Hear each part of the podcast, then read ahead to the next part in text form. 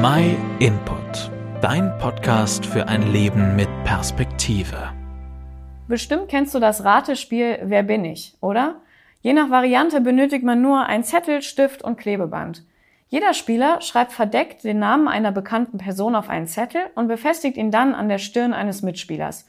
Der beginnt Fragen zu stellen, die nur mit Ja oder Nein beantwortet werden dürfen. Ziel ist es, möglichst schnell mit wenigen Fragen zu erraten, welche Person man gerade darstellt. Wenn man allerdings zu wenige Fragen stellt, dann kann man manchmal auf die verrücktesten Ideen kommen, wen man gerade darstellt. Manchmal kann das Spiel auch ganz schön peinlich werden, wenn man von dieser ach so bekannten Person noch nie etwas gehört hat. Mal angenommen, ein Spieler hätte den Namen Jesus Christus auf der Stirn stehen und würde jetzt versuchen, durch die richtigen Fragen herauszufinden, welcher Name dort steht. Was würdest du antworten, wenn jetzt die typischen Fragen gestellt werden, wie bin ich berühmt? Lebe ich noch? Bin ich alt? Mit welchen Fragen würde man wohl auf die Idee kommen, zu erraten, dass auf diesem Zettel Jesus Christus steht? Wer war oder ist Jesus Christus überhaupt? Warum ist Jesus für dich wichtig? Warum spielt er für jeden Menschen eine Rolle? Als Jesus auf der Erde war, wollte er von seinen Freunden wissen, was die anderen Leute so über ihn dachten. So steht das in der Bibel. An dieser Stelle wurde deutlich, dass ganz unterschiedliche Meinungen kursierten. Manche dachten an den schon seit vielen Jahren toten Propheten Elia, manche an andere längst verstorbene Propheten und wieder andere an den erst kürzlich umgebrachten Johannes den Täufer. Die Menschen hatten also generell eine recht hohe Meinung von Jesus, waren sich aber nicht einig, wer er nun wirklich sei. Das hat sich bis heute nicht geändert. Würde man heute die gleiche Frage stellen, dann würden viele verschiedene Ansichten zutage kommen. Allein bei Amazon findet man mehr als 40.000 Bücher über Jesus mit zum Teil sehr widersprüchlichen Aussagen.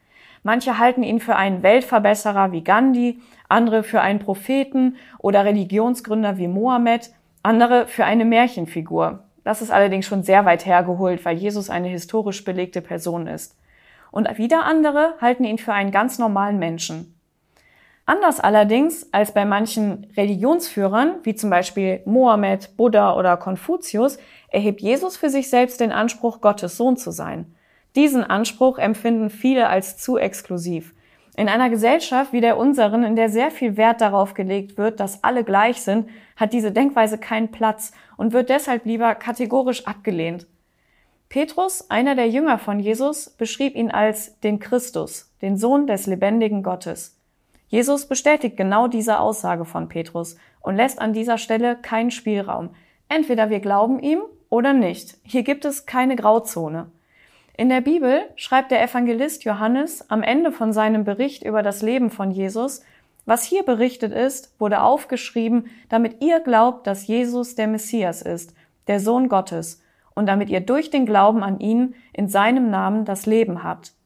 Deshalb, Wegen diesem echten Leben, das er anbietet, spielt Jesus für jeden Menschen, auch für dich, eine entscheidende Rolle. Ähnlich wie bei dem Spiel Wer bin ich, kommt es darauf an, die richtigen Fragen zu stellen.